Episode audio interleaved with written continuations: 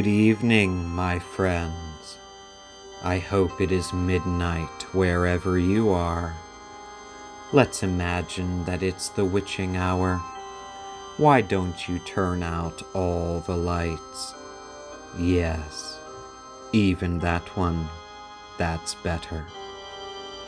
My name is Josh Hitchens, and I am your host tonight. Welcome to Going Dark Theater. And this midnight, I will tell you the tale of the haunted plantation.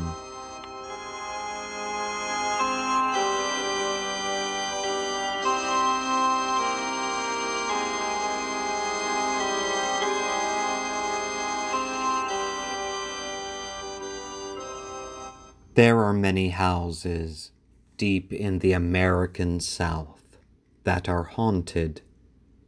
Some of them are inhabited by ghosts of those long dead, but more than that. They stand today as reminders of the human atrocities of slavery in the United States, silent witnesses to the suffering of millions.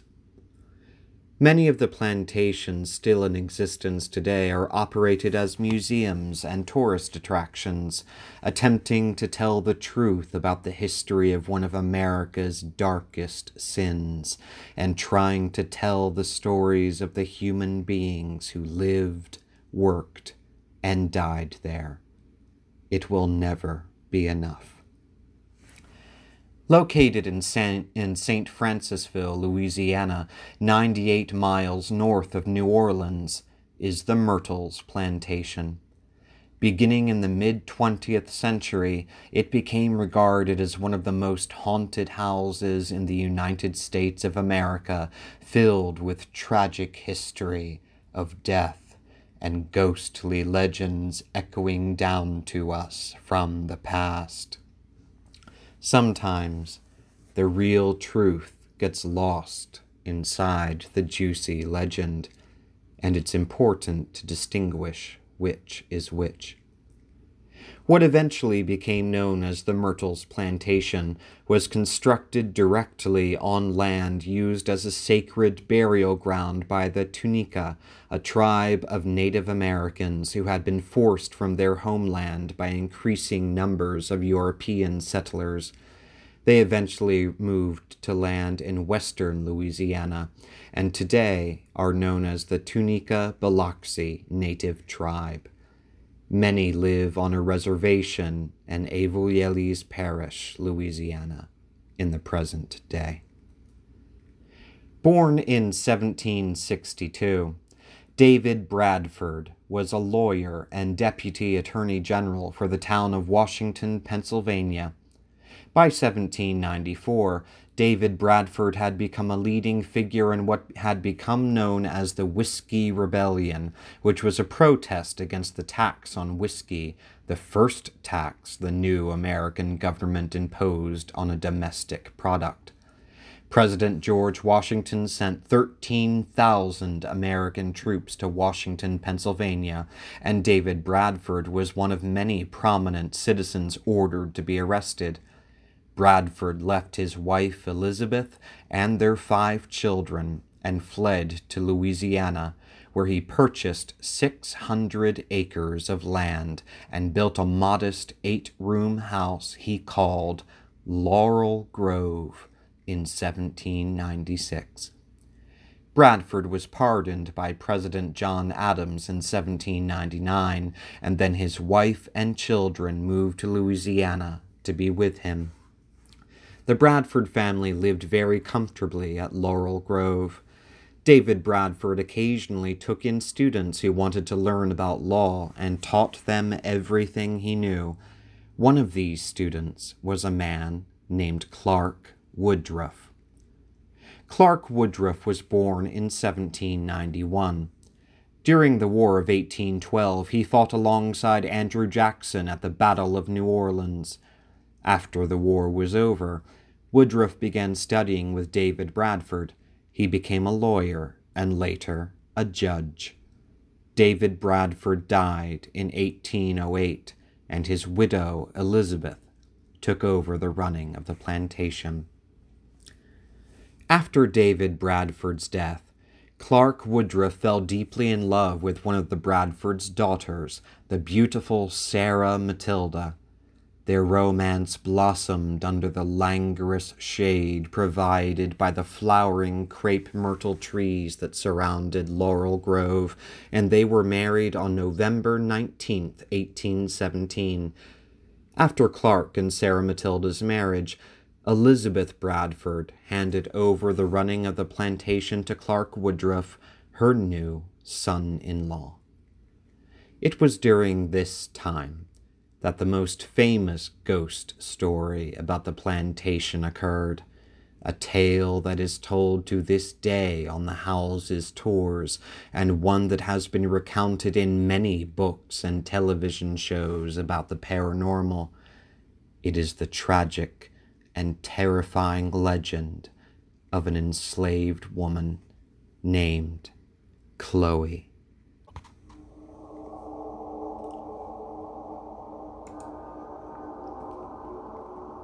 By all accounts, Clark Woodruff was well respected in the community and loved his wife, Sarah Matilda, dearly. They had two children, with a third on the way. However, Clark Woodruff also engaged in reprehensible behavior indulged by many plantation owners of the time period, non consensual sexual relationships with the enslaved women who worked for him. It is said that while his wife was pregnant with their third child, Clark Woodruff began abusing one of the slaves who worked inside the house. Her name, by all accounts, was Chloe.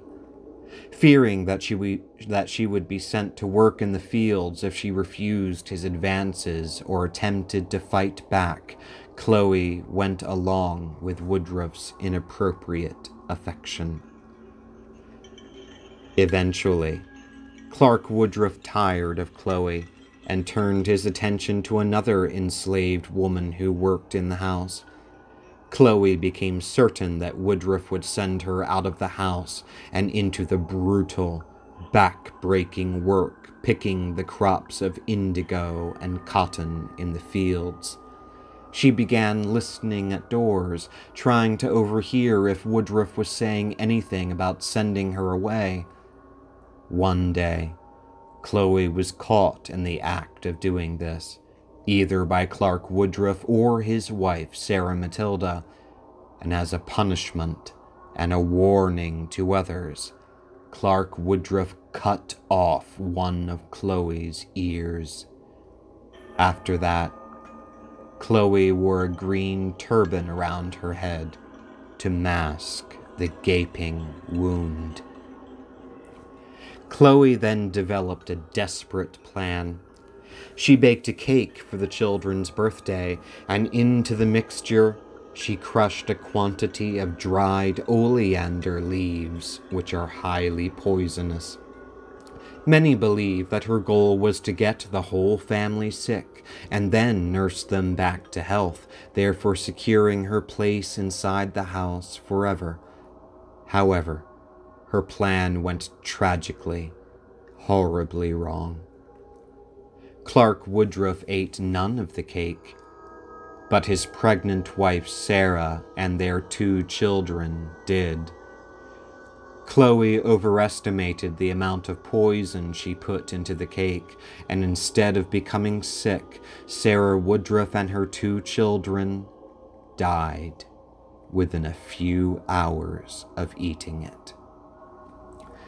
The other enslaved people on the plantation knew what Chloe had done and feared that they would also be punished for her murderous actions. So, they took matters into their own hands. They dispensed justice by dragging Chloe screaming from her bedroom and hanging her from one of the crepe myrtle trees in the yard. Then they cut her body down weighted it with stones, and threw her corpse into the river nearby, so she could never receive a proper burial. Clark Woodruff was devastated by his family's sudden annihilation. The room where the tragic dinner occurred was closed off for the rest of his life, and to this day has never been used for dining again. It's now known as the Games Room. It was customary in those days to drape black fabric over all the mirrors in the house following a death. One mirror in the house was not covered, which some say led to the spirits of Sarah Woodruff and her two children being trapped in the mirror. That mirror still hangs in the house to this day, and it is marked by the handprints of children that continue to reappear every time the mirror is cleaned or the glass is replaced. The ghost of a woman in a long white dress has been seen entering the house, which many presume to be the spirit of Sarah Woodruff. Several spectral children have been seen over the years playing in the house and surrounding grounds, perhaps unaware that they ever died. The ghost of Chloe also haunts the house. People staying the night have reported waking up to see a woman in a green turban in their room who then vanishes. Poignantly, children who stay in the house have reported seeing this spirit also. She appears to watch over them, even tucking them into bed at night before disappearing. An extraordinary photograph was taken in 1992, which shows a black woman standing in between two of the estate's buildings, partially behind a pillar. She wears a long dress and a turban on her head. No one was present when the photograph was taken. It was investigated by National Geographic and judged by several photographic experts to be genuine. The tale of Chloe is probably one of the most famous American ghost stories. However, none of it is true. Not a single one of the events I just described ever happened. The business records of the Woodruff family all still exist in the St. Francisville archives. Neither they or any other residents of the plantation before or after them ever owned a slave named Chloe. Chloe never existed. However, Clark Woodruff's wife, Sarah Matilda, and two of their children did actually die tragic early deaths in reality, just not from a poisoned oleander leaf laced birthday cake. On July 21, 1823, Sarah Woodruff died of yellow fever. Epidemics of the fever, which was spread by mosquitoes, were very common in the swampy lands of Louisiana during this time. Clark Woodruff was reportedly heartbroken over the premature death of his beloved wife, but there was still more tragedy ahead. Almost exactly one year later, his only son James caught yellow fever and died on July 15th, 1824. Two months later, in September 1824, Clark Woodruff's eldest daughter, Cornelia Grace, also died of yellow fever. In reality, Clark and Sarah Woodruff had a third child named Mary Octavia, who did survive. Clark and Mary Octavia Woodruff, along with the widowed Elizabeth Bradley, continued to live at Laurel Grove.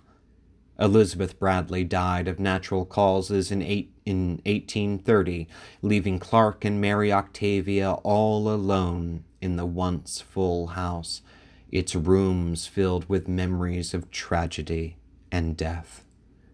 So, even though the legend of Chloe is exactly that a legend, there are still ample reasons for the ghosts of Sarah Woodruff and her children Cornelia, Grace, and John to haunt the plantation. They do, just not for the reasons so many people believe. As for the ghostly figure of the woman in the green turban who has been seen and photographed, that will be explained in time. Now that we've dispensed with legend, we'll continue with the history and the haunting of the Myrtles plantation.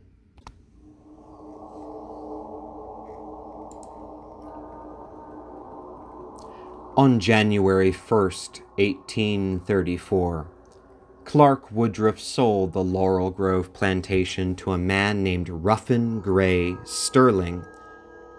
The Sterling family, which consisted of Ruffin, his wife Mary Catherine Cobb, and their nine children, was massively rich. They already owned several other plantations along the Mississippi River and now they also owned Laurel Grove, all the fertile land and crops surrounding the house, and the enslaved Africans who worked the land. Desiring to make the plantation a showplace, the Sterlings renamed it the Myrtles after the beautiful crepe myrtle trees and extensively remodeled the house, doubling its size and filling it with exquisite furnishings from Europe, including a crystal chandelier from France that weighed over 300 pounds.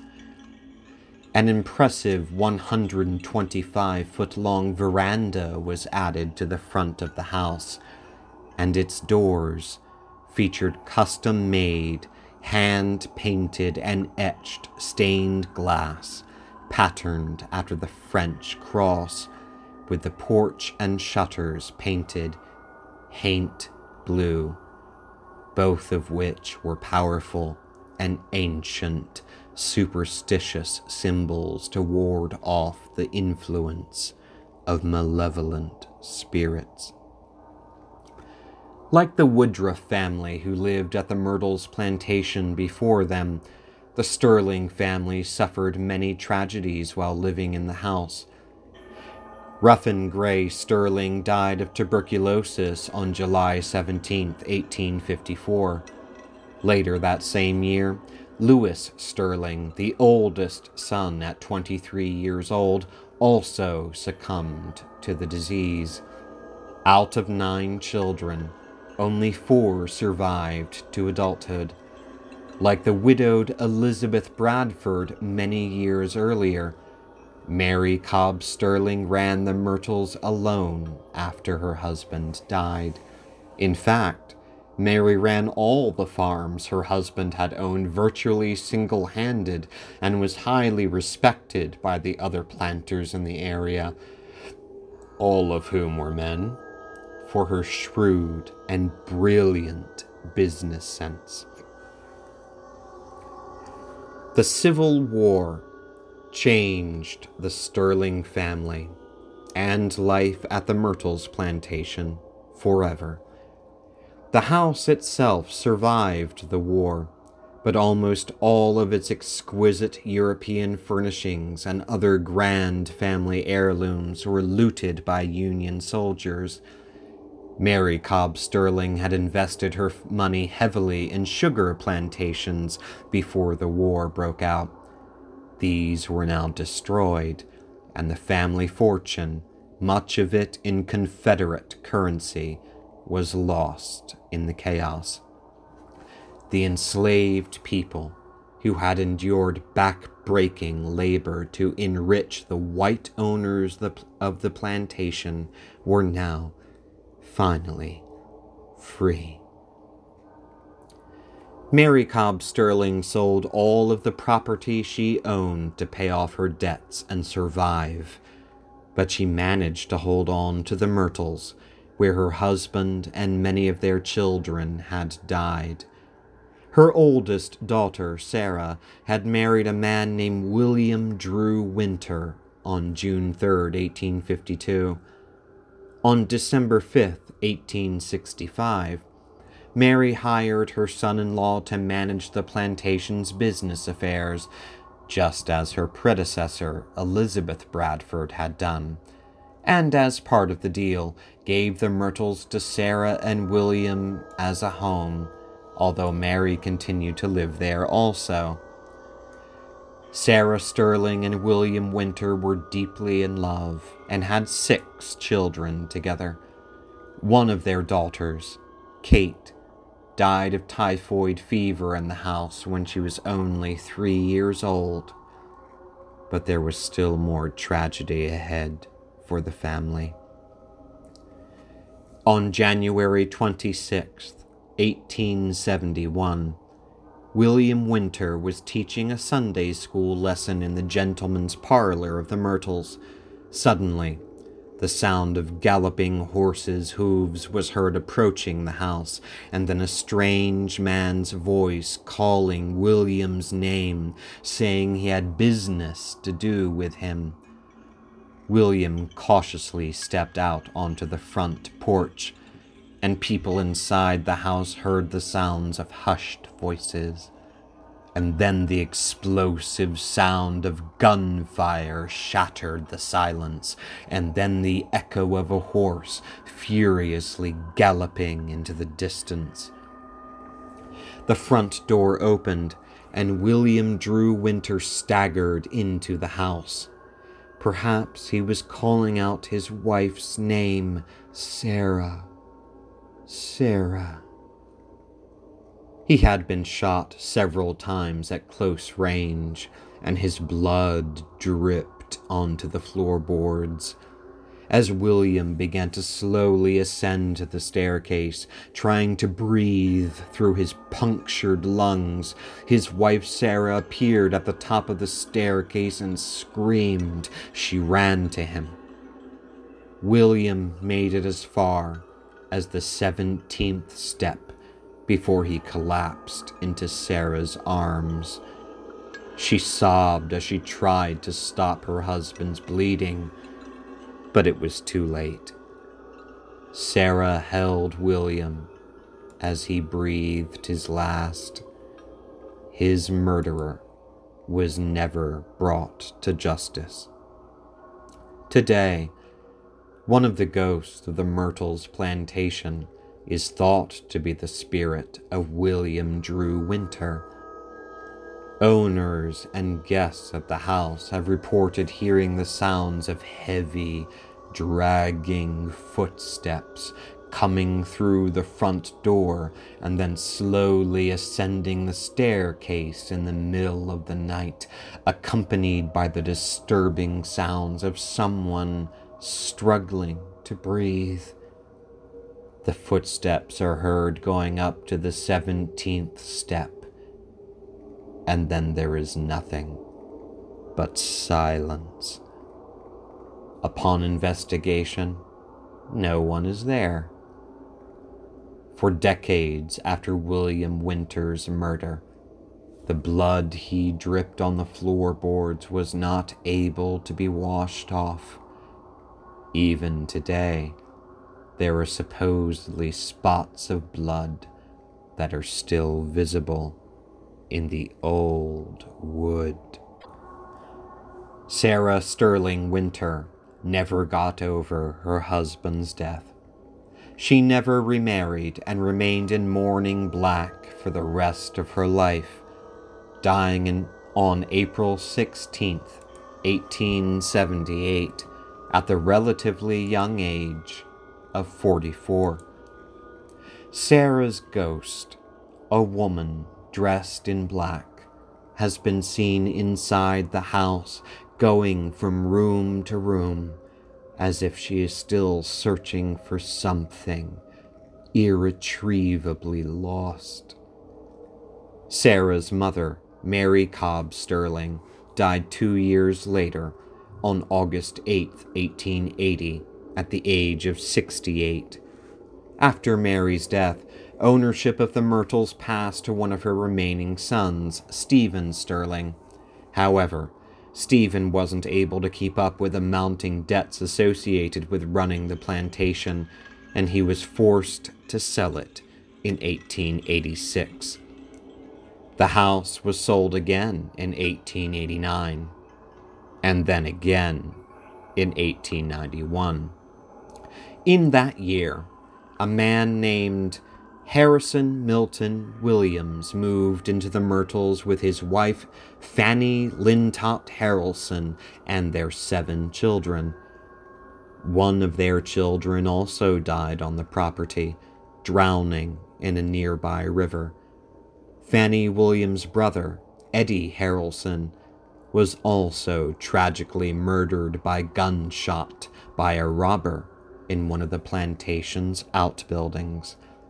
Some locals began to whisper that the curse that plagued the property was continuing to claim more victims. By the 1950s, the property surrounding the Myrtles plantation had been broken up and, distri- and distributed among the heirs of the Williams family. The house itself was purchased by a woman named Marjorie Munson, a wealthy widow from Oklahoma. It was at this time that stories of the Myrtles being haunted began to circulate throughout the community, and these tales would soon spread throughout the country and then the world. Marjorie noticed odd things happening at the house as soon as she moved in. She heard footsteps on the stairs when the house should have been empty, and the unexplained, eerie sounds of children laughing, playing. She saw things out of the corner of her eye she could not explain. Marjorie Munson began to ask the locals about the history of the Myrtles, and she started hearing tales of the estate's tragic and sinister history. One of the people Marjorie Munson spoke to was a woman named Lucille Lawrison, the granddaughter of Harrison and Fanny Williams, who had purchased the Myrtles plantation in 1891. Lucille told Marjorie that her family had often seen the ghost of an old woman wearing a green turban inside the house. She was seen so frequently that the Williams family laughed it off in order to stave off the terror of her visitations. This tale of a ghostly old woman in a green turban, whoever she may have been, was morphed and twisted over time into the lurid legend of Chloe, which is a fiction. But there is a real specter of a woman wearing a green turban haunting the Myrtles. She has been photographed and experienced by many people up into the present day. She is not an enslaved woman named Chloe, but who she really was and why she continues to haunt the property has sadly been lost to history and time. A guest named Frances Myers claimed that she encountered the ghost in the green turban in 1987. She was asleep in one of the downstairs bedrooms when she was awakened suddenly by a black woman wearing a green turban and a long dress, standing silently beside the bed, holding a burning candlestick in her hand, illuminating her face in its soft, spooky glow. Having heard nothing about the Myrtles plantation being haunted, Frances Myers was terrified. She pulled the covers over her head and then she started screaming. Then she slowly raised her head from underneath the blanket just enough to look. The woman in the green turban was still there. She had not moved. Frances reached out her hand to touch the woman, and then she was gone. Frances Myers also spoke about her encounters with the ghost of William Drew Winter in an interview for the Mysterious Universe podcast in 2015. I'd heard footsteps coming up the stairs, and I didn't think anything of it. But I had left my light off, and I woke up and it was on, so I turned it off. Then the footsteps started up the stairs again. I figured it was one of the other guests, but then the doorknob started rattling. I called out, and nobody answered.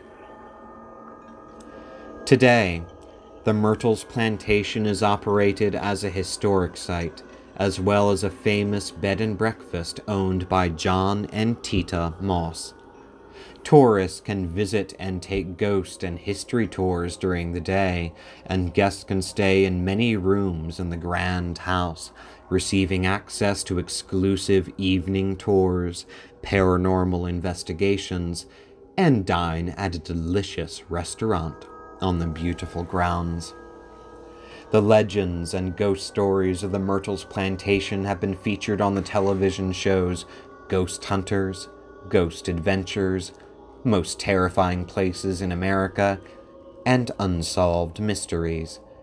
When the latter filmed on location at the Myrtles in 2002, the cameras and audio equipment malfunctioned mysteriously, but worked perfectly when they left the property. On the 125 foot long veranda at the Myrtles plantation, the rows of wooden rocking chairs displayed there will often rock on and on, all by themselves, when there is no wind there to be felt. The grand piano inside the great house will sometimes play all alone, a single chord over and over, all by itself. A tour guide at the Myrtles named Hester reported in 2009 I've worked for the Myrtles for 13 years, and this is a very strange house. Most of our guests say when they hear the piano play, they make sure they don't come downstairs. They don't want to see who or what is playing it. Another staff member at the Myrtles plantation was interviewed in the 1990s, and she said, I've worked here for over 10 years. At least once, every single week, and sometimes more often than once every week. I've seen people running to their cars in the middle of the night. People come to the Myrtles plantation today because of its ghostly history, but hopefully they remember the human history that has left its indelible mark on this beautiful place. The history of the enslaved Africans who worked and died there, and of the native people who buried their dead on the land before they were forced away from it.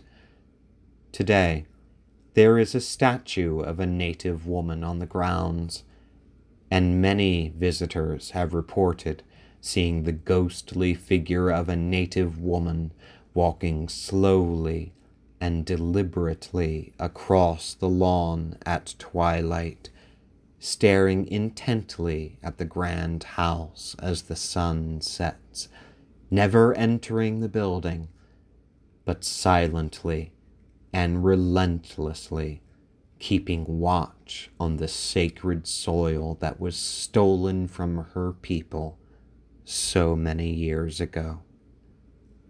In America, the sins of our past are present and they should never be forgotten. The ghost of who we were inform what we may become.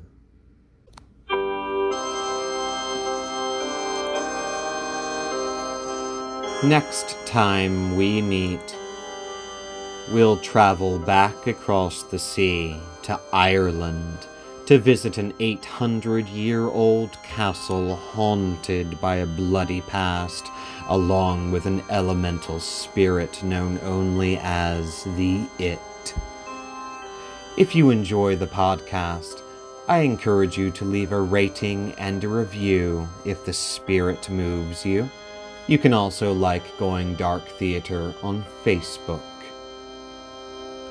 I am your host, Josh Hitchens, and you've been listening to Going Dark Theater. Until our next midnight together, I wish you all very pleasant dreams. And now, go in.